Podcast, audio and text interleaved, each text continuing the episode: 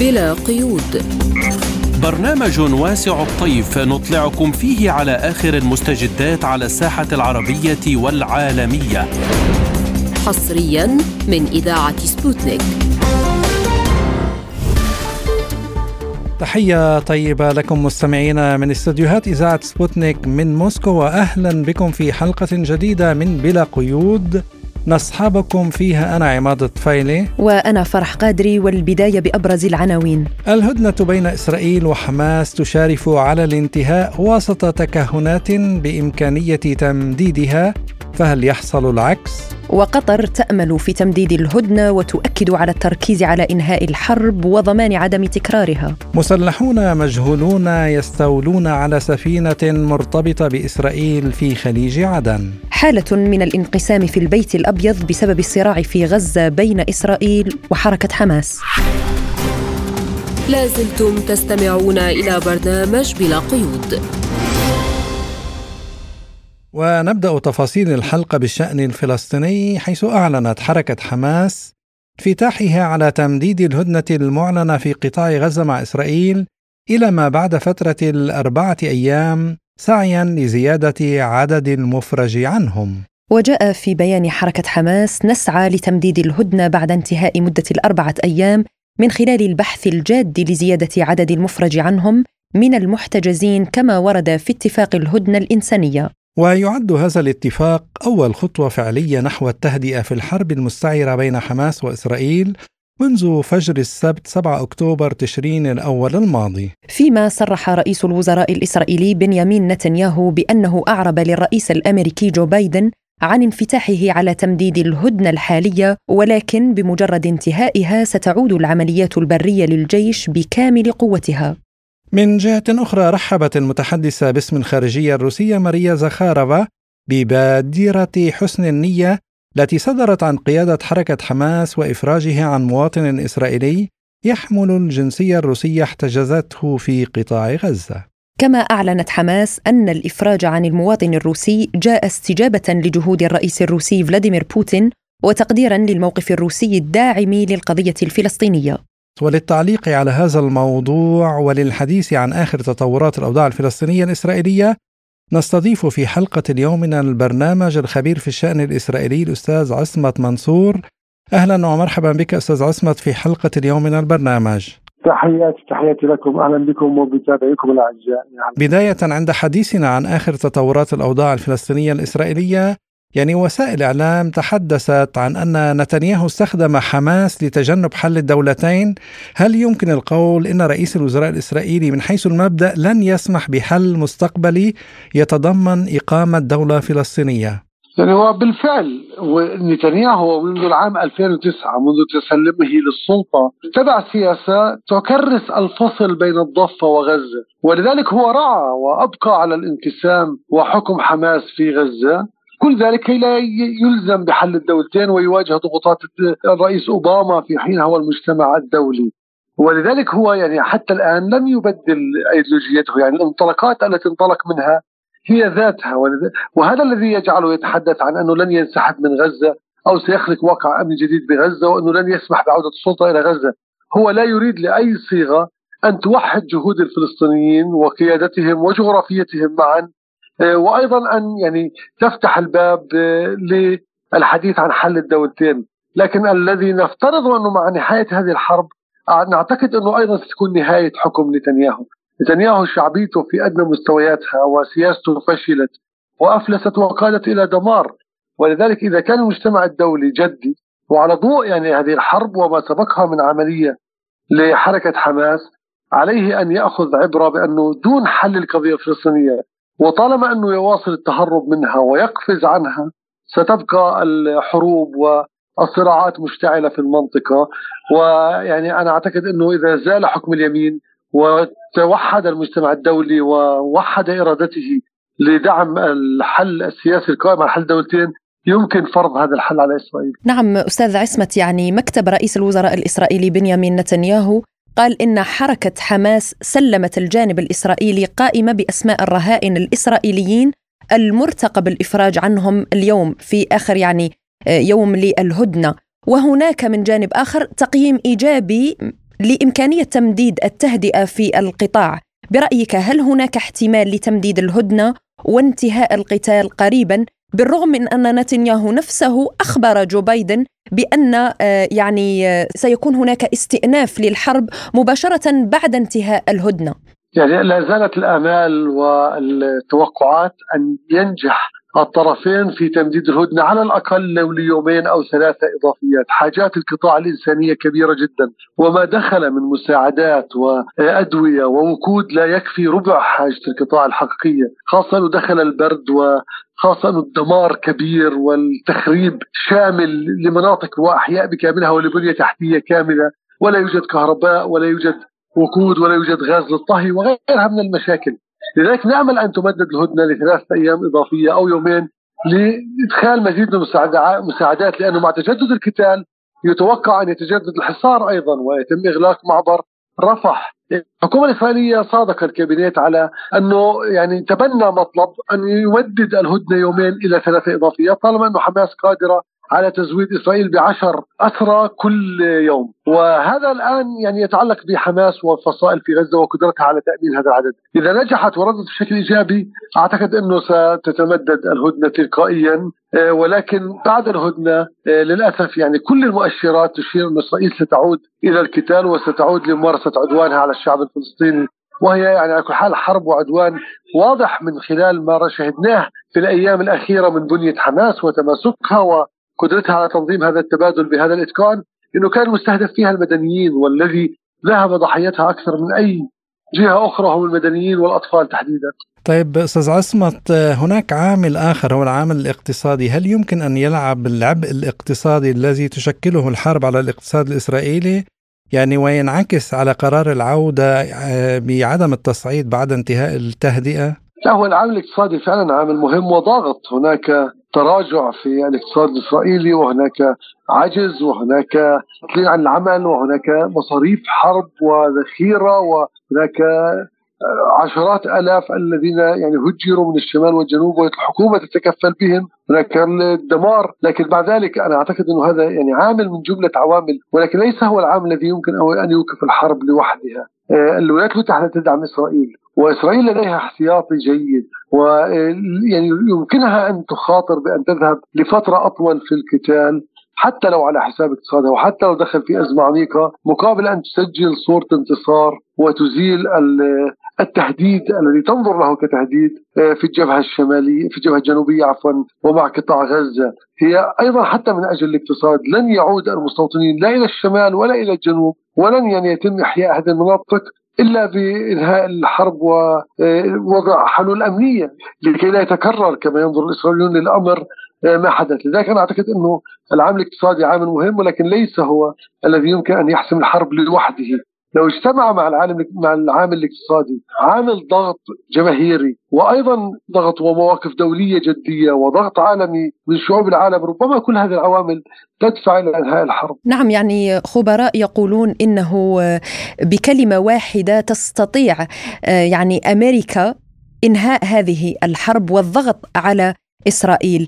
خلال الجولة التفقديه التي قام بها بنيامين نتنياهو لقطاع غزة قال أن لديهم ثلاثة أهداف. أولها هو القضاء على حماس. برأيك كيف يمكن ضمان تمديد الهدنة ولو لأيام؟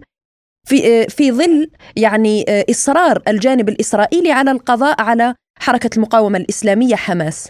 يعني فعلا هي أهداف متناقضة. يعني من جهة إسرائيل تريد أن تعيد الاسرى من حماس وهذا يتطلب وجود حماس والحديث معها، ومن جهة أخرى تريد القضاء على حماس وهذا سيعني أنه ستنهي حلم وأمل عودة الاسرى، لكن الأمريكان يعني بالعودة إلى الأمريكان. الولايات المتحدة فعلا هي شريك في الحرب ومتورطة في هذه الجرائم ومتورطة في حرب الإبادة التي يقوم بها جيش الاحتلال. هي تدعم بالذخيرة والمال. هي تعطي غطاء دبلوماسي وسياسي في المؤسسات الدولية ضد أي قرار يدين الاحتلال.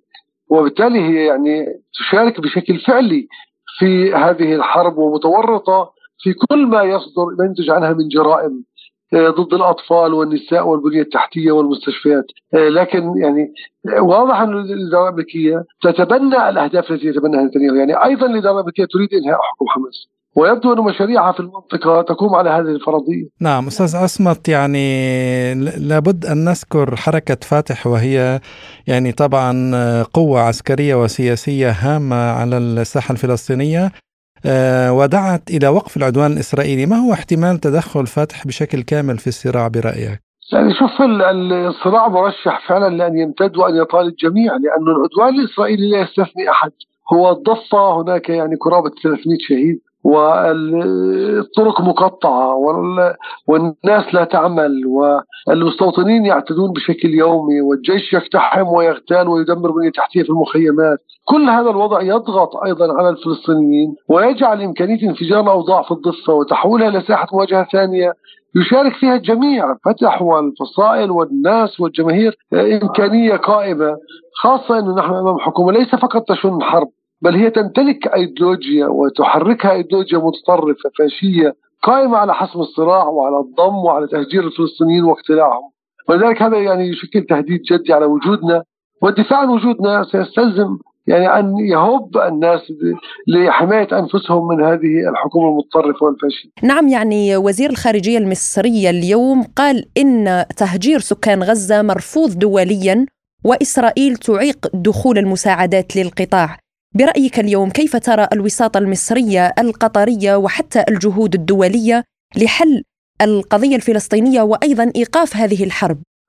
الجهود الدولية يعني للأسف الشديد هناك بعض الدول تتبنى العدوان وتدافع عن إسرائيل وتدافع عن استمرار الحرب مثل فرنسا وألمانيا وإيطاليا آه، والولايات المتحدة. وهذه الدول للأسف الشديد تشجع على يعني استمرار هذه المجزرة. بينما هناك مواقف دول يعني تحترم مثل روسيا والصين. حاولت أن توقف الحرب من خلال مجلس الأمن.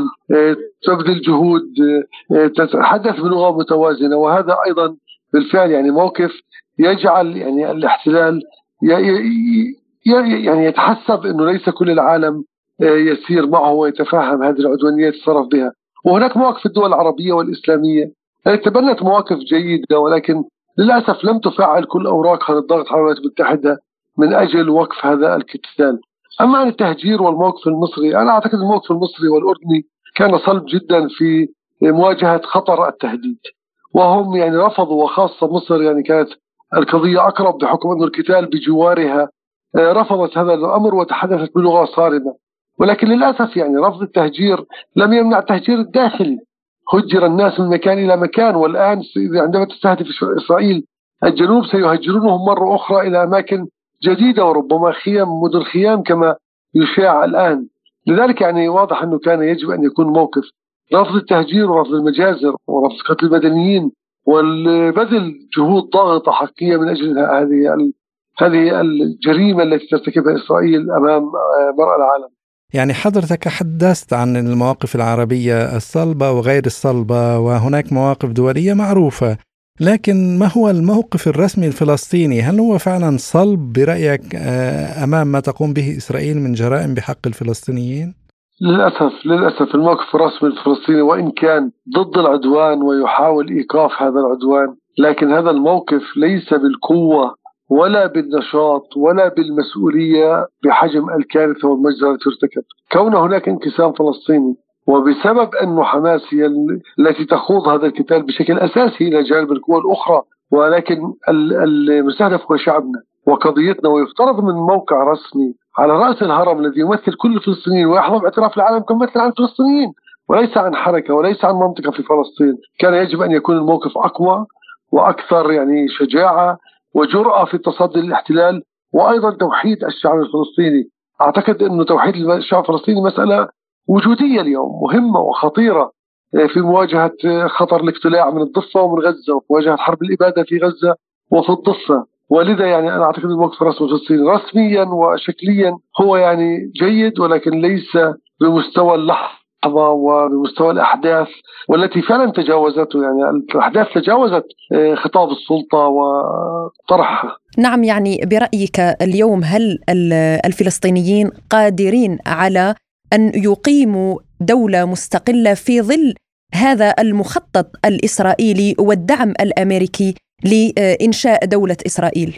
أنا أعتقد انه شعبنا مؤهل وقادر ودفع ثمن كبير من أجل أن يقيم دولته المستقلة وهو يستحق هذه الدولة ولولا تواطؤ العالم مع إسرائيل ودعم العالم إسرائيل وتخلي العالم عن الفلسطينيين لكانت الدولة الفلسطينية قامت منذ فترة طويلة وكانت من الدول التي يعني تشكل منارة للعالم أجمع في كل المجالات. لكن للأسف يعني هذا الاحتلال وتواطؤ دول الغرب معه وخاصة أوروبا والولايات المتحدة أو بعض الدول الأوروبية من أجل الدقة لأن هناك دول مثل إسبانيا وبلجيكا وإيرلندا أبدت مواقف جدا متقدمة آه، وأيضا هناك جنوب أفريقيا علينا ان نذكرها وروسيا والصين. يعني هذه دول أبدت مواقف جدا متقدمة ومناهضة للحرب وداعمة لحقوق الفلسطينيين. لذا أعتقد إنه الذي يقف عقبه بيننا وبين أن نعيش في دولة مستقلة مع حق تكرير المصير هو هذا التواطؤ الغربي مع دولة الاحتلال والتغاضي عن كل مجازرها وانتهاكاتها واستيطانها واعتداءات مستوطنيها وأفكارها العنصرية وإيديولوجيتها المتطرفة. نعم نشكرك الخبير في الشأن الإسرائيلي الأستاذ عصمت منصور على هذه المداخلة، شكرا لك. شكرا جزيلا. شكرا شكرا شكرا لكم تحياتنا. لازلتم تستمعون إلى برنامج بلا قيود. وفي ملفنا التالي ومتابعة للأوضاع في قطاع غزة وبعد اتفاقية الهدنة الإنسانية المؤقتة والتي جرت بوساطات قطرية ومصرية ومشاركة أمريكية قال رئيس الوزراء وزير الخارجية القطري الشيخ محمد بن عبد الرحمن آل ثاني إن الأمور حول اتفاق الهدنة بين حركة المقاومة الإسلامية حماس وإسرائيل تسير حتى الآن بالاتجاه الصحيح معربا عن أمله في إمكانية تمديدها. وأكد الوزير القطري أن العلاقة بين قطر والولايات المتحدة الأمريكية مبنية على الثقة والمصالح المشتركة قائلا إن دولة قطر عملت بشكل وثيق مع الإدارة الأمريكية وتحديدا مع البيت الأبيض ووكالة المخابرات المركزية والخارجية لضمان تنفيذ الصفقة. كما أعرب رئيس الوزراء وزير الخارجية القطري عن أمله في إمكانية تمديد الهدنة في قطاع غزة إذا تمكنت حماس من تقديم قائمة بمزيد من الرهائن الذين سيفرج عنهم مؤكدا أن غزة والضفة يجب أن تكون دولة واحدة تحت قيادة يختارها الشعب الفلسطيني وإن من يحكم الفلسطينيين هو خيار الفلسطينيين أنفسهم. فهل سيتم تمديد الهدنة بين الجانبين ويتوصل الطرفان إلى حلول بعيدة عن الحرب؟ لمناقشة هذا الموضوع أكثر نستضيف معنا المحلل السياسي والخبير بالشأن الإسرائيلي الدكتور غسان محمد. أهلا وسهلا بك دكتور غسان. بداية يعني دعني أتحدث عن الدور القطري في القضية الفلسطينية وزير الخارجية القطري يقول إن تركيز بلاده الآن هو على كيفية إنهاء الحرب وضمان عدم تكرارها. برأيك هل ما حدث منذ السابع من أكتوبر سيكون تحذير لإسرائيل بإيقاف الحرب بشكل نهائي أم من الممكن أن يكون هناك سيناريو آخر؟ اولا يعني فيما يتعلق بالدور القطري في الموضوع يعني قطر تقوم بدور الوسيط لا أكثر وهي لا تستطيع بإمكانياتها السياسية آه، آه، منع استئناف آه، الحرب أو منع الكيان الإسرائيلي من مواصلة حربه العدوانية على قطاع غزة، هذا من جهة، فيما يتعلق بموضوع تمديد الهدنة حقيقة يعني هناك كلام حسب بعض الأوساط الإعلامية الإسرائيلية بأن المستوى السياسي والعسكري الإسرائيلي يناقش في الغرف المغلقة تمديد الهدنة إلى عشرة أيام بحيث آه، الإفراج أو إطلاق سراح الأسرى العسكريين الإسرائيليين لدى آه، حركة حماس، هذا الأمر حتى الآن يبدو أنه يناقش بعيدا عن الأضواء يعني بين مختلف الأطراف الضالعة في موضوع آه، صفقة تبادل الأسرى وتحديدا يعني الولايات المتحدة الأمريكية وقطر وحتى مصر، يعني مصر تقوم باتصالات مع حركة حماس وكذلك قطر وهناك اتصالات مكثفة ومستمرة تجري بين كل هذه الأطراف لتمديد الهدنة، يعني الموقف الأمريكي بعض المصادر الأمريكية حقيقة قالت إن الولايات المتحدة تشجع على يعني آه، تمديد الهدنة وأن إدارة بايدن أبلغت الجانب الإسرائيلي برغبتها هذه وتأمل أن تعمل إسرائيل آه، على تمديد الهدنة، حتى الآن لا توجد مؤشرات آه، يعني لا تظهر مؤشرات حقيقية حول احتمال تمديد الهدنة لفترة طويلة بحيث تتحول إلى هدنة دائمة، كل المؤشرات تقول أنه في أفضل الأحوال سوف يتم تمديد الهدنة لعشرة أيام كما قلت لإنجاز صفقة التبادل بشكل نهائي. نعم يعني هل ستكون الفترة المقبلة برأيك مصيرية للفلسطينيين في إقامة دولتهم المستقلة؟ يعني مثل هذه التصريحات سواء صدرت عن الجانب القطري أو عن غيره آه، هناك الكثير من هذه التصريحات التي تصدر عن عدة جهات آه، في العالم تقول بأن الحل الوحيد للصراع هو إقامة دولة فلسطينية والعودة إلى المفاوضات على أساس حل الدولتين، هذا بالضبط أيضا موقف الإدارة الأمريكية وكل دول العالم، لكن السؤال هو ما إذا كانت إسرائيل تقبل بمثل هذا الطرح، معروف أن إسرائيل لن تقبل بقيام دولة فلسطينية وهذا ما صرح به أو كشف عنه كل المسؤولين الإسرائيليين الذين يصرون على تنفيذ الرؤية الإسرائيلية فيما يتعلق بموضوع الدولة الفلسطينية. مجرد كانتون فلسطيني أو حكم ذاتي للفلسطينيين ولكن ليس دولة. ولا وإسرائيل أيضا ترفض أي وجود آه، يعني سيادي للفلسطينيين في القدس آه، وتحديدا في شرقي القدس. وترفض أيضا أن تكون القدس أو جزء من القدس عاصمة للدولة الفلسطينية. هذه هي بالضبط المعضلة التي تواجه كل الجهود الدولية. طبعا يعني التصريحات هي عبارة يعني ليست أكثر من تقديم ضريبة كلامية للفلسطينيين والحديث عن العودة إلى المفاوضات. يجب أن يقترن بخطوات وإجراءات على الأرض ربما يعني واتخاذ قرار دولي عبر مجلس الأمن في ظل إجماع دولي على على ضرورة فرض حل الدولتين على الجانب الإسرائيلي. وإلا فإن كل هذا الكلام والتصريحات لن تعطي أي نتيجة. يمكن أن تؤشر إلى احتمال انتهاء الصراع بشكل نهائي بين الفلسطينيين والإسرائيليين. طبعا يعني ما هو الدور القطري في حل القضية الفلسطينية اليوم في ظل العلاقات بين قطر والولايات المتحدة؟ ولماذا ينظر لقطر على أن لها دور محوري في القضية برأيك؟ حقيقة أنا لا أستطيع أن أقول بأن لقطر دور محوري وهام في موضوع حل القضية الفلسطينية هذا الدور أكبر بكثير من قطر لكن الاعتماد على قطر حاليا من قبل الجانب الأمريكي وحتى من قبل الجانب الإسرائيلي هو الدور القطري الذي كان يقتصر في السنوات الماضية أو يقوم في السنوات الماضية بتقديم مساعدات مالية كما هو معروف لقطاع قطاع غزة. يعني أحد المحللين الإسرائيليين قال صراحة إن إسرائيل أخطأت عندما سمحت لقطر ب يعني إمداد تقديم مساعدات مالية لقطاع غزة. ظنا منها أي إسرائيل بأنه يمكن ترويض حركة حماس من خلال تقديم هذه الأموال. لكن اليوم حقيقة قد تعود قطر إلى لعب نفس الدور وبالتالي الأمريكي وحتى الإسرائيلي يحاول أن يستفيد من علاقة قطر مع حركة حماس بالتحديد في إقناع حركه إقناع الحركة بإتمام صفقة تبادل الأسرى اولا. أما سياسيا فلا أعتقد وحتى الإسرائيلي نفسه حقيقة هذا ما نقرأه في تحليلات الإعلام الإسرائيلي لا يرى بأن لقطر أي دور محوري أو مركزي ولا يمكن لقطر أن تنوب عن مصر اولا وحتى عن الدور الدولي وتحديدا الدور الأمريكي في كل ما يتعلق بموضوع الصراع.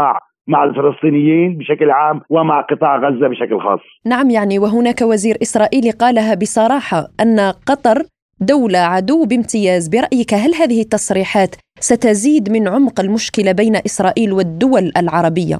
يعني يبدو حتى الآن يعني أن موضوع مسار التطبيع بين بعض الدول العربية وإسرائيل لم يتأثر بالرغم من كل ما جرى آه، في قطاع غزة. آه، هذا أمر واضح جدا. يبدو أن الإسرائيلي حسب بعض المصادر الإسرائيلية مطمئن حتى الآن إلى استمرار عملية التطبيع بالرغم من الأسئلة التي تطرح بين حين وآخر من قبل بعض الخبراء والمحللين الإسرائيليين حول مستقبل آه، اتفاقات التطبيع يعني في إسرائيل هناك اتهام من بعض الأطراف اليمينية لقطر وتحميلها مسؤولية آه، تمكين حركة حماس من تعزيز قوتها العسكرية من خلال الأموال التي حصلت عليها آه، من آه، إمارة قطر، لكن في المقابل يوجد داخل المستوى السياسي وحتى العسكري والأمن الإسرائيلي من يقول إنه يمكن استغلال دور قطر ونفوذ قطر في قطاع غزة لتحقيق بعض أو الأهداف والمطالب الإسرائيلية كما قلت في موضوع الأسرى، أما في موضوع الحل النهائي والشامل للقضية الفلسطينية فلا دور لقطر في هذا الموضوع لأن إسرائيل ترفض أصلا أي دور حتى لو كان دورا من قبل المجتمع الدولي وتصر على على الاحتفاظ فقط بالدور الأمريكي وهذا الكلام قالته للجانب الروسي وحتى للجانب الأوروبي الذي حاول أكثر من مرة التوسط في موضوع حل الصراع. نتنياهو أبلغ بايدن أن إسرائيل ستستأنف الحرب في غزة بعد انتهاء الهدنة هل برأيك هذه رسالة إلى حماس بأن القادم أسوأ أم ماذا يقصد بذلك برأيك نتنياهو؟ حقيقة يعني نتنياهو يريد بهذه الرسالة يعني هي رسالة ابتزاز سياسي وحرب نفسية بالدرجة الأولى. يعني أنا قرأت بالأمس تقرير في إحدى الصحف الإسرائيلية يقول بأن الرئيس بايدن في الاتصال الهاتفي الذي أجراه مؤخرا مع بنيامين نتنياهو طلب فيه صراحة بتمديد الهدنة وعدم العودة إلى الحرب ومحاولة البحث عن الخيارات الدبلوماسية والقنوات الدبلوماسية أيضا لإيجاد حل نهائي لموضوع قطاع غزة، طبعا هناك أكثر من خطة تناقش في هذا الموضوع. من بينها طبعا وضع قطاع غزة تحت وصاية دولية أو نشر قوات دولية في المنطقة وإقامة حزام أمني يعني بين قطاع غزة ومستوطنات. غلاف غزة يمتد لبضعة كيلو مترات بمعنى العودة إلى تكرار الحزام الأبني في جنوب لبنان. الجانب الإسرائيلي يصر على تجريد قطاع غزة من السلاح ويحاول بشتى السبل سواء في الاتصالات مع الجانب الأمريكي أو مع بعض الأطراف العربية على إقناع على إقناع هذه الأطراف بتطبيق هذا الخيار أي تجريد قطاع غزة وجعله منطقة منزوعة وعدم وجود أي قوات عسكرية سواء لحركة حماس أو لغيرها وخروج المقاوم قيادات المقاومة مع السلاح تحت إشراف دولي كما حصل لدى حصار بيروت آه، في عام 1982 عندما خرجت قيادة منظمة التحرير الفلسطينية من لبنان تحت إشراف دولي. نعم نشكرك المحلل السياسي والخبير بالشأن الإسرائيلي الدكتور غسان محمد على هذه المداخلة. لازلتم تستمعون إلى برنامج بلا قيود. وإلى ملفنا التالي أكد مسؤول دفاعي أمريكي أن مسلحين مجهولين استولوا على ناقلة النفط سنترال بارك المملوكه لشركة مرتبطة بإسرائيل في خليج عدن. ووصفت الشركة المذكورة الهجوم بأنه حادث قرصنة مشتبه به. وقالت الشركة في بيان لها أولويتنا هي سلامة طاقمنا المكون من 22 فردا على متن السفينة التي يقودها قبطان تركي وعليها طاقم متعدد الجنسيات يتكون من المواطنين الروس والفيتناميين والبلغاريين والهنود والجورجيين والفلبينيين والسفينة تنقل حمولة كاملة من حمض الفوسفوريك. وبحسب وسائل الإعلام قالت السلطات اليمنية إن مهاجمين استولوا على سفينة مرتبطة بإسرائيل قبالة سواحل عدن. وأضافت الوكالة لم تعلن أي جهة مسؤوليتها على الفور إلا أنه يأتي في الوقت الذي تم فيه ربط هجومين بحريين آخرين على الأقل. نفذهما جماعة أنصار الله في الأيام الأخيرة بالحرب الإسرائيلية على غزة. وللتعليق على هذا الموضوع إليكم ما يقوله لبرنامجنا الخبير في الشأن الإقليمي الدكتور إسماعيل النجار. منطقة بحر عمان وبخليج عدن والمحيط الهندي. دائما مكان عرضة لتعرض السفن من قبل القراصنة قديما. اليوم الجمهورية اليمنية بقيادة السيد عبد الملك الحوثي اتخذت قرارات بمساندة غزة والإخوة الفلسطينيين وضرب مصالح إسرائيل في باب المندب والبحر الأحمر. وقامت بالاختلاء على السفينة وبالأمس إسرائيل بدأت ب يعني فبركت سيناريو بأن هناك سفينة أخرى قد تم الاستيلاء عليها. واليوم نسمع بهذا الخبر بأن هناك سفينة على متنها خمسة مسلحين قاموا بالاستسلام جميعا. يعني طالما أن هناك قوة قادرة أن تحمل مياه مياه البحر الأحمر وباب المندب ما الذي حصل حتى استطاع مجموعة من القوات البحرية اليمنية الاستيلاء على السفينة الأولى. محاولة استدراج قوات دولية لحماية باب المندب وضرب القوات اليمنية هو يعني فعل فاعل للمساعد الإسرائيلي الذي يعمل ليل نهار من أجل هذه المسألة. ولكن لن كل الشبكات التي عملوا على يعني صنعها من أجل استدراج هذه القوات ستبوء بالفشل بإذن الله. الأغلبية بانها فبركات عندما يقوم يعني يكون هناك قرار بالاستيلاء على السفينة ما لا يعني يخرج خمسة مسلحين إلى على متن السفينة، العملية الأولى شاركت فيها الزوارق الحربية وشاركت فيها الطوافات وكان هناك أكثر من 100 ضابط وعسكري من القوات البحرية، العملية مفبركة يعني بالكامل، العملية سيد الكريم تحاول فقط الإيحاء بأن اليمنيين يقومون بالتخريب ويقومون بإعاقة الملاحة في البحر الأحمر وهذا يهدد التجارة العالمية يعني تبريرا امريكيا صهيونيا من أجل استخدام سفن ألمانية وبلجيكية وهولندية وبريطانية وفرنسية وإلى ما هنالك، الناتو هو سبب بلاء العالم مع الولايات المتحدة الأمريكية، لكن هذه الفبركات لن لن تفيد، القوات اليمنية عندما تريد الاستيلاء على سفينة تستولي على هذه السفينة بمقدار معين من القوات التي تحتاج إليها وبشكل منظم ولن يكون هناك خمسة عناصر فرادى في زورق ومن ثم يقومون بالإستسلام. هؤلاء الذين هزموا 18 دولة. على رأس الولايات المتحدة الأمريكية. لن تستطيع أمريكا ولا بأي شكل من الأشكال من هزيمتهم أو تقليل أو التقليل من عزيمتهم. وهم يعني لديهم القدرة الكافية على التخطيط وعلى التنفيذ والعودة بسلام. والمدمرات الأمريكية التي تتعرض للقصف هي أهداف مشروعة للقوات اليمنية لأن هذه المدمرات شاركت بقصف اليمن وقتلت الأطفال وهي جزء من المعركة الدائرة بين اليمن وأمريكا وحلفائها في المنطقة. وباستثناء الصواريخ التي تخرج إلى إيلات اليوم هي تخرج من أجل مناصرة قطاع غزة والإخوة الفلسطينيين. وفيما إذا كانت مثل هذه العمليات ستؤدي إلى تعزيز الولايات المتحدة وجودها العسكري في المنطقة مرة أخرى يقول النجار. بكل تأكيد بعدما تضاءلت نسب مساحاتها في المنطقة في البحر الأحمر وفي البحر المتوسط وفي بعض المحيطات تحاول أن تعيد يعني لنفسها مكانتها لكن هذه المرة عن طريق يعني نشر الفيديوهات والأخبار الكاذبة والفبركات الاستخباراتية التي لا تثمر ولا تغني عن جوع. العملية التي تتحدث عنها سيد الكريم هي عملية استخباراتية أمريكية صهيونيه بحتة وما يجري في المنطقة هو من تدبير الناتو واستخباراته وعلى راس الولايات المتحدة الأمريكية. لن تنجح أمريكا باستدراج مدمرات وقوات دوليه إلى البحر البحر الأحمر لأن الاخوه الحوثيين وبمعرفتي الكبيره بهم وبكل تأكيد أؤكد على مسؤوليتي الشخصية سيقومون بإغلاق باب المندب نهائيا في حال استدرجت هذه القوات.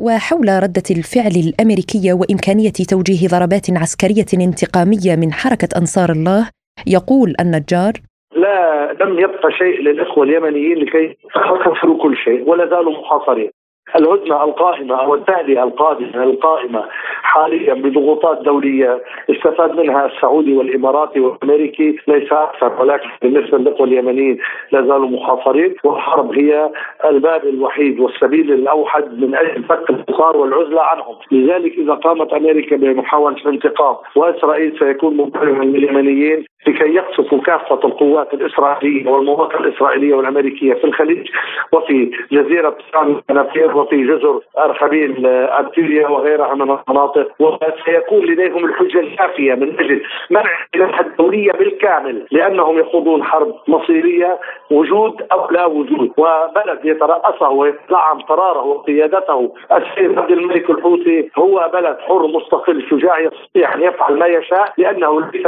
بلدا خانعا أو خاضعا للإمبريالية الأمريكية ولا بأي شكل من الأشكال. بعد التدخل الحوثي في قصف ايلات تاكد أن أمريكا ستذهب لبيع زيلينسكي وبيع أوكرانيا من أجل تهدئة تلك الجبهة التي أصبحت جبهة الشرق الأوسط أولوية لديها. استمعنا إلى الخبير في الشأن الإقليمي الدكتور إسماعيل النجار. لازلتم تستمعون إلى برنامج بلا قيود.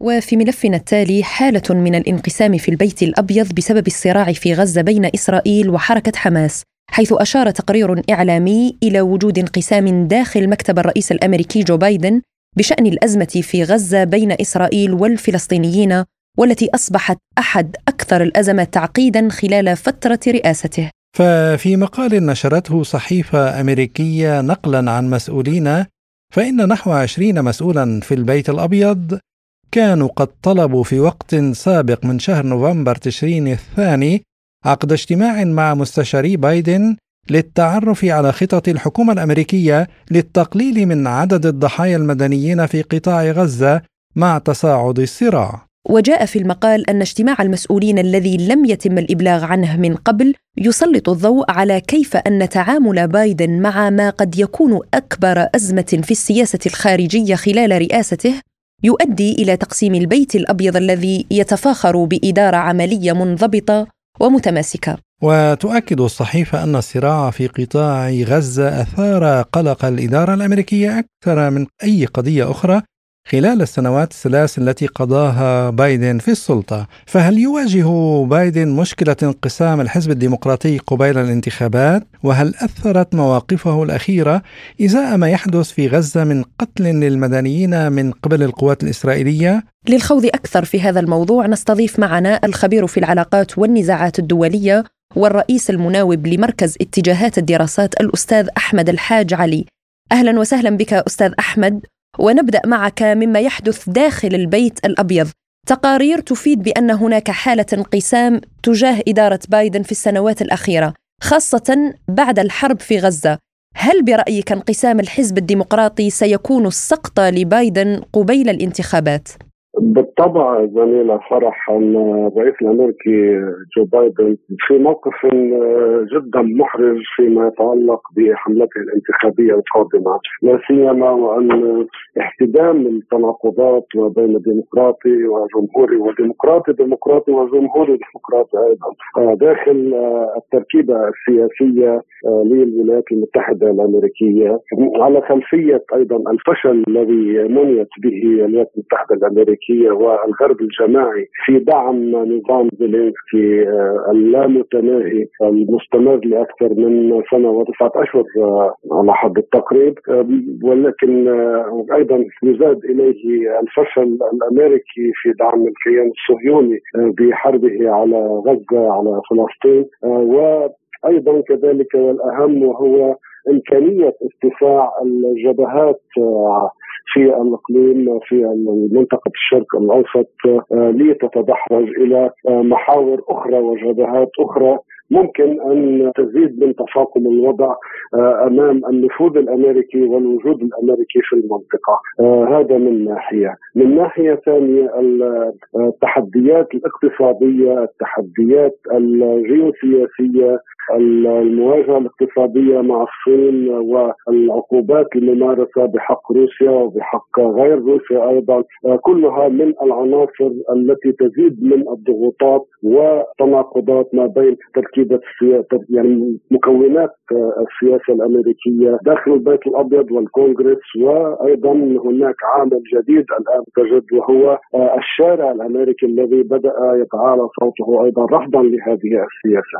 أستاذ أحمد يعني هل أثرت مواقف بايدن الأخيرة إزاء ما يحدث في غزة من قتل للمدنيين من قبل يعني إسرائيل بعدم الضغط التام على إسرائيل لإيقافة إراقة الدماء على تأييده فيما بعد في حملته الانتخابية نعم في البداية آه، جو بايدن يحاول تبرير الدعم الأمريكي للكيان الصهيوني عن طريق الصاق التهم بالمقاومة الفلسطينية وبالشعب الفلسطيني كذلك. آه، هذا من ناحية. من ناحية ثانية تستطيع الولايات المتحدة الأمريكية إيقاف الحرب على غزة آه، بكلمة واحدة ولكنها أيضا شريكة في هذا العدوان شريكة في هذا الاعتداء. المخطط الأمريكي يتناغم مع البرنامج الصهيوني الاستيطاني من حيث آه، آه، إعادة تغيير ديموغرافي لخريطة فلسطين أو ما تبقى من الخارطة الفلسطينية في غزة والضفة الغربية ما يقل عن 20% من مساحة فلسطين التاريخية. وكذلك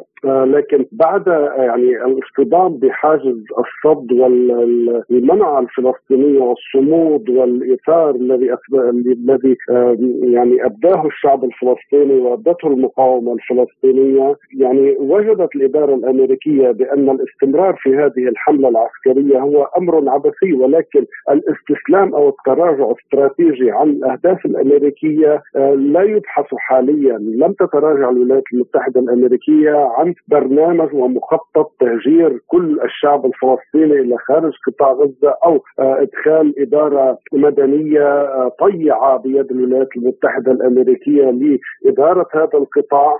لم تتراجع الولايات المتحدة عن هذا المخطط ولكن تريد الآن بعد يعني مع مع مع وصول مع حلول اليوم الرابع من الهدنة التي فرضتها المقاومة وفرضها الشعب الفلسطيني على الاحتلال ومن يقف خلفه آه، تريد أن يعني تمارس اللعبة السياسية الحرب السياسية لتنال بالسياسة ما لم تستطع إسرائيل ومن خلف الولايات المتحدة الأمريكية تحقيقه في الميدان، هذا ما يحصل حاليا، أمامنا بشكل أو من الأشكال في كل الأحوال أمامنا حربا سياسية تزداد يعني توترا تزداد صعوبة مع مناوشات قد تستمر لفترة معينة إذ أن الكيان الصهيوني وحكومة نتنياهو وكذلك المكونات المتطرفة في الكيان لم ينزلوا من على الشجرة، بالطبع الولايات المتحدة الأمريكية ترغب برؤية تركيبة حكومية مختلفة في الكيان الصهيوني على سبيل المثال بيلي رئيسا للحكومة، ولكن أكرر هذا لا يعني بأن الولايات المتحدة الأمريكية قد تراجعت عن قرار تهجير أو تطويع قطاع غزة وكذلك الضفه لتكون آه، يعني رؤية الولايات المتحدة الأمريكية لحل الدولتين التي تتشبث به أيضا هي رؤية مختلفة عن الرؤية الروسية والرؤية آه، بعض الدول الاخرى هذا مع العلم بأن هذا الخيار يعني أثبت فشله على أرض الواقع خيار الدولتين عمليا لسبب بسيط أن الجانب الإسرائيلي والجانب الغربي والأمريكي آه، يريد الجانب الأمريكي يريد التفرد بخط الوساطة آه، ويريد تطبيق هذا الحل على أساس أن تكون هناك دولة مسلوبه السيادة منزوعه السلاح تعتبر دولة خادمة للكيان الصهيوني في مخططاته وخدمة للمشروع الأمريكي خدمة لتحشيد أو تأليف حلف أمريكي من دول المنطقة ينفذ سياسات واشنطن ولا يحيد عنها. هذا الأمر بالطبع يعني من الصعب أن يستمر بهذا الشكل. نحن نعرف مثلا الرؤية الروسية لهذا الموضوع مختلفة تماما بالرغم من أن أيضا تنادي بحل الدولتين الغير ممكن ممكن حاليا في المرحلة القادمة الخيار نعم تفضل فرح نعم يعني جو بايدن دائما يؤكد أن أهم وأكبر استثمار لبلاده هو إنشاء إسرائيل وفي عدة تصريحات يقول إنه لو لم تكن إسرائيل موجودة لكنا أوجدناها. هل برأيك من الممكن مساءلة الرئيس الأمريكي جو بايدن من المحكمة الدولية طالما أن لديه السلطة في إيقاف الحرب في غزة اليوم؟ مساءلة آه، الرئيس الأمريكي أمر واجب. هل يمكن ذلك بالطبع؟ الولايات المتحدة الأمريكية ومن خلال أدواتها داخل كل المنظمات الدولية آه، ممكن أن تؤثر على قرار المحكمة محكمة العدل الدولية والمحكمة الجنائية. آه، كذلك من الطبيعي أن تمارس الولايات المتحدة الأمريكية كل سلطتها كل نفوذها لمنع مساءلة الكيان الصهيوني أيضا في هذا الصدد. وهنا من المطلوب من أعضاء الدائمين الآخرين في مجلس الأمن الدولي ومن المجتمع الدولي ممارسة الضغوط المبادلة على الولايات المتحدة الأمريكية والكيان المؤقت في الصهيوني. بالطبع يعني نحن نرى أيضا مسألة آه، شديدة في التعقيد كما بدأنا حديثنا آه، الولايات المتحدة الأمريكية من ناحية تستمر في إعلان الدعم الكامل للكيان الصهيوني. تقدم هذا الدعم العسكري والمادي من ناحية ولكن تحاول أن توهم العالم بأنها قد طلبت من إسرائيل الكف عن استهداف المدنيين والالتفات والالتزام بالالتزام بالقانون الدولي وعدم ارتكاب هذه الجرائم الفظيعة. آه، ولكن من ناحية أخرى أيضا تحرك بتوصيات من الولايات المتحدة الأمريكية يتحرك الشارع الأوروبي ليكون صوته أعلى من صوت الولايات المتحدة الأمريكية في التنديد في مجال التنديد للجرائم الإسرائيلية وكأنها يعني آه، عملية تغطية على الجرائم بشكل مستتر بالرغم من أن الأصوات فعلا يعني بدأت تتصاعد في الاتحاد الأوروبي وليس آخرها إقالة الوزيرة الداخلية البريطانية وزوجها إسرائيلي الجنسية وطرد السفير الإسرائيلي من إيرلندا وغيرها من المواقف السياسية والشعبية المتزامنة مع تصعيد الهجمة الأمريكية الصهيونيه على الشعب الفلسطيني وعلى قطاع أستاذ أحمد يعني ما هو السيناريو القادم في الولايات المتحدة الأمريكية في ظل إدارة بايدن؟ يعني هل من المتوقع حدوث أزمة سياسية خطيرة بسبب تصرفاته غير المحسوبة؟ يعني إذا حصل هذا الأمر لن نكون تعساء ولن نندم على حصول تناقضات سياسية في الولايات المتحدة المستوى الأمريكي. عمليا فيما يتعلق بالموقف الأمريكي من الكيان الصهيوني نحن نعلم أن المرشحين الجمهوريين يزايدون على الرئيس جو بايدن في هذا الصدد في تناديهم في الدعم الكامل المطلق للكيان الصهيوني يزايدون أيضا على جو بايدن فيما يتعلق في المواجهة الأطلسية الغربية مع روسيا في مسرح العمليات الميداني في أوكرانيا، يزايدون أيضا على جو بايدن في أكثر من من صعيد، بالطبع هناك مواقف مختلفة متناقضة فيما يتعلق بالتعاطي مع كافة المسائل الدولية والإقليمية ومنها العلاقة مع الصين، البريكس وأمريكا اللاتينية ومنطقة الشرق الأوسط.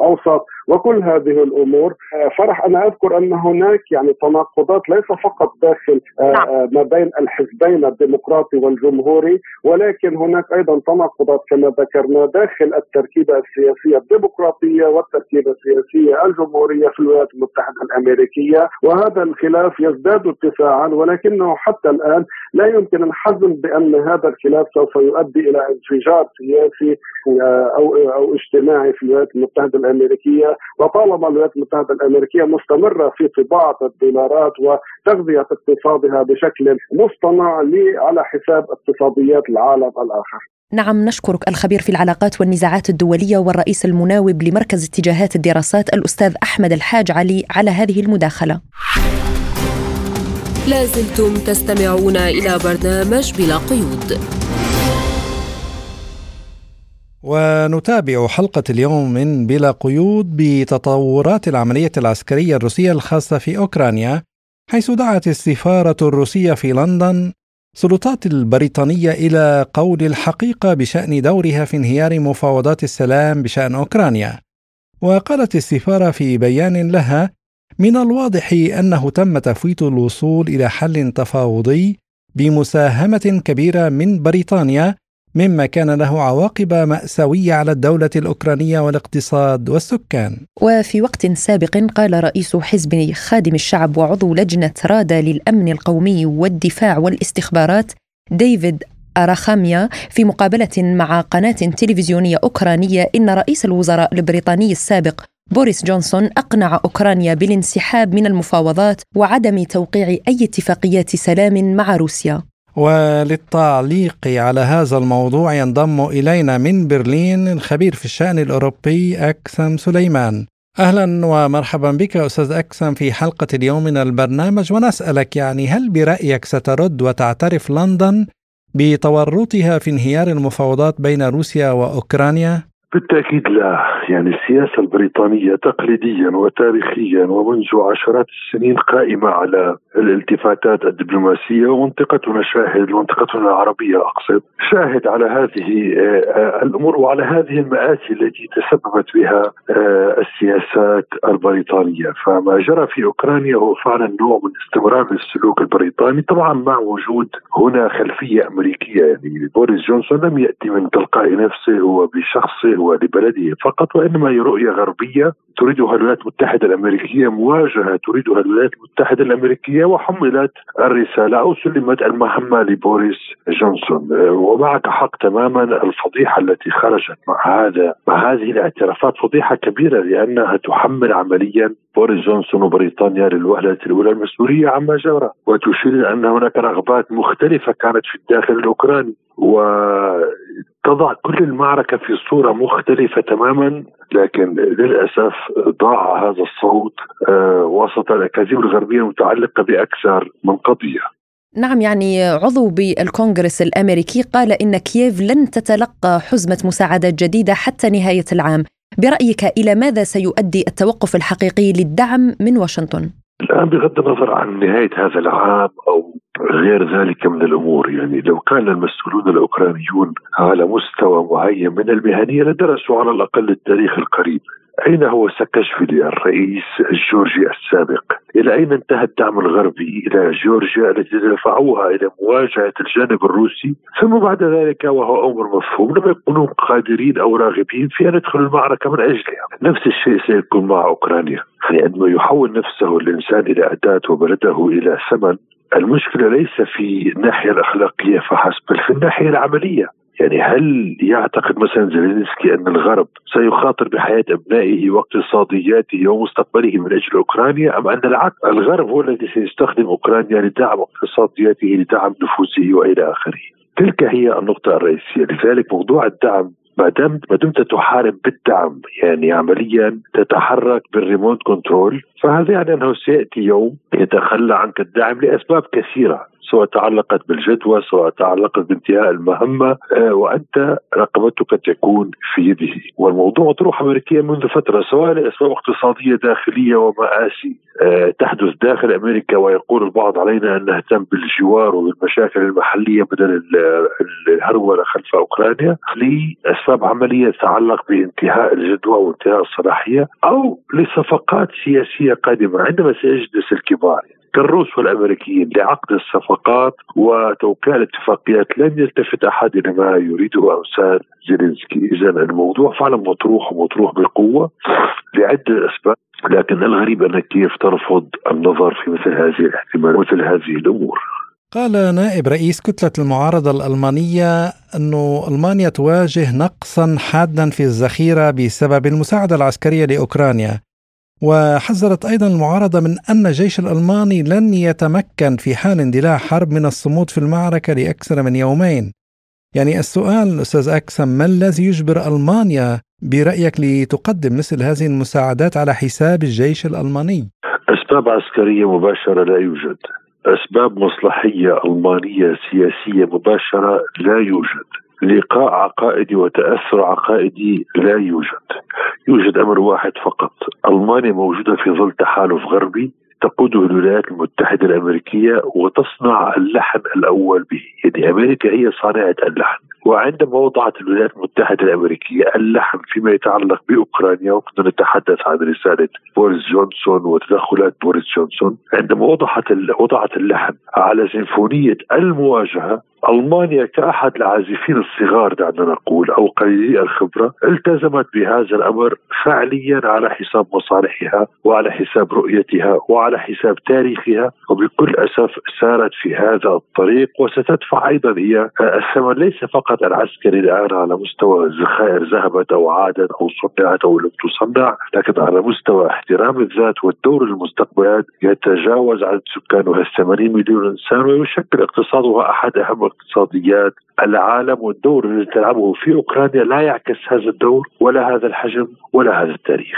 آه، المستشار السابق لمدير مكتب رئيس أوكرانيا أليكسي أريستوفيتش حمل مسؤولية فشل كييف في هجومها على الجبهة للذين وعدوا بمساعدة أوكرانيا وتخلوا عنها حسب وصفه.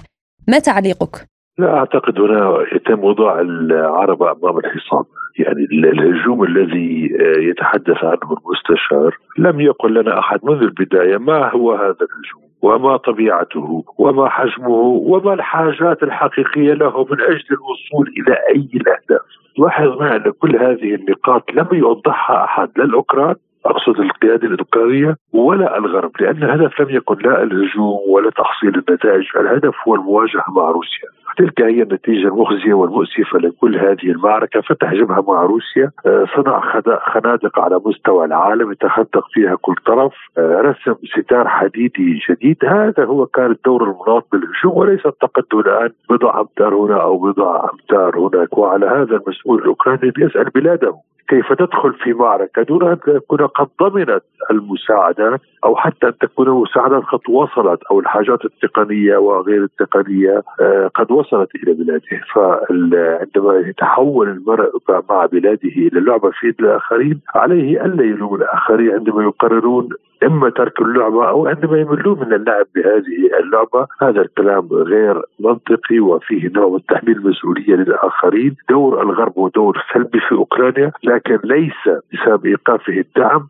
إنما بسبب أصلا آه، إرسال هذا الدعم الذي كان الهدف الأول منه فقط اطاله امد المعركة وهو ما بح صوت القيادة الروسية وهي تتحدث عنه. وسائل إعلام أعلنت أن أوكرانيا تخشى أن يمتد الصراع إلى ما هو أبعد من شرق البلاد وجنوبها فهل يمكن لمثل هذه المخاوف إلى جانب النقص في المعدات العسكرية والجنود؟ يعني أن تجبر نظام كييف على الجلوس أخيرا إلى طاولة المفاوضات؟ الجواب المؤسف هو لا. تحدثنا منذ بداية الحديث عن أن القرار في عاصمة أخرى هي واشنطن وأن التنفيذ يتم باستخدام عواصم أخرى كبرلين ولندن وغيرها. لاحظ في كل هذه الخريطة في كل هذه الإحداثيات لا يوجد مكان حقيقي نتحدث فيه عن كييف عن زيلينسكي عن القيادة الأوكرانية عن قيادة الجيش الأوكراني. إذا مهما بلغ الأمر مهما بلغ الأمر من خسائر أو من تحمل الخسائر تبقى الخيوط في أيدي خارجية هي من يحدد متى يتم التفاوض مع من ومن أجل ماذا؟ وليس المخاوف الوطنية الأوكرانية كما ذكرتها في سؤالك مثلا الشرق والجنوب مهددان أو انتهت المعركة بخصوصهما فعلينا الآن الالتفات إلى الباقي. هذا تفكير أوكراني بحت لكن هذه المعركة لم تكن يوما معركة أوكرانية بحتة أو من أجل أهداف أوكرانية بحتة.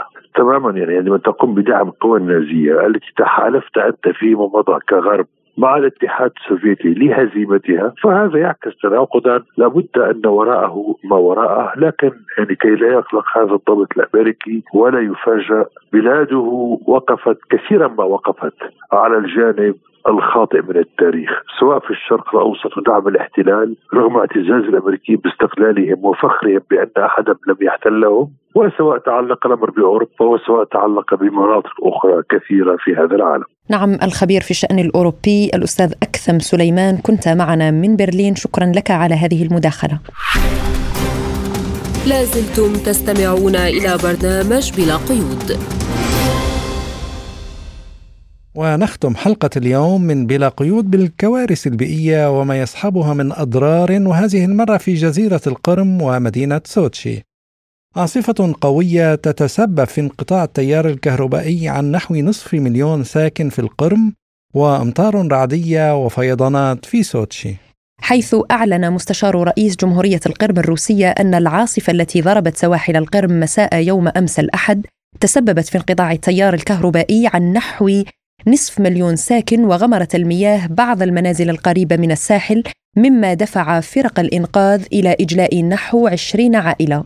وأوضح في قناته على تليجرام أن المناطق الأكثر تضررا في شبه الجزيرة هي تشيرنامورسكي وساكي وبيلاغورسكي وسيمفيروبل وأكتيابرسكي وبختشي ساراي ولينينسكي. كما سببت الرياح العاصفة والأمطار الغزيرة والعواصف الرعدية في تعطيل حركة المرور على السكك الحديدية في مدينة سوتشي وسقطت عدة أشجار على خطوط السكك الحديدية ما أدى إلى إتلاف خط الكهرباء وتوقفت حركة القطارات مؤقتا والآن يبذل عمال السكك الحديدية كل جهد ممكن للقضاء على عواقب هذه الكارثة. التفاصيل مع مراسلنا من هناك ماكسيم غروزنوف. Удар стихии пришелся на ночь воскресенье на понедельник. وقعت الكارثة ليلة الأحد إلى الاثنين وهذا يعد تدهورا خطيرا للغاية في الطقس كانت الرياح ذات قوة إعصار حقيقية كما يقولون في مركز الأرصاد الجوية وصلت سرعتها إلى 144 كيلومترا في الساعة أي 40 مترا في الثانية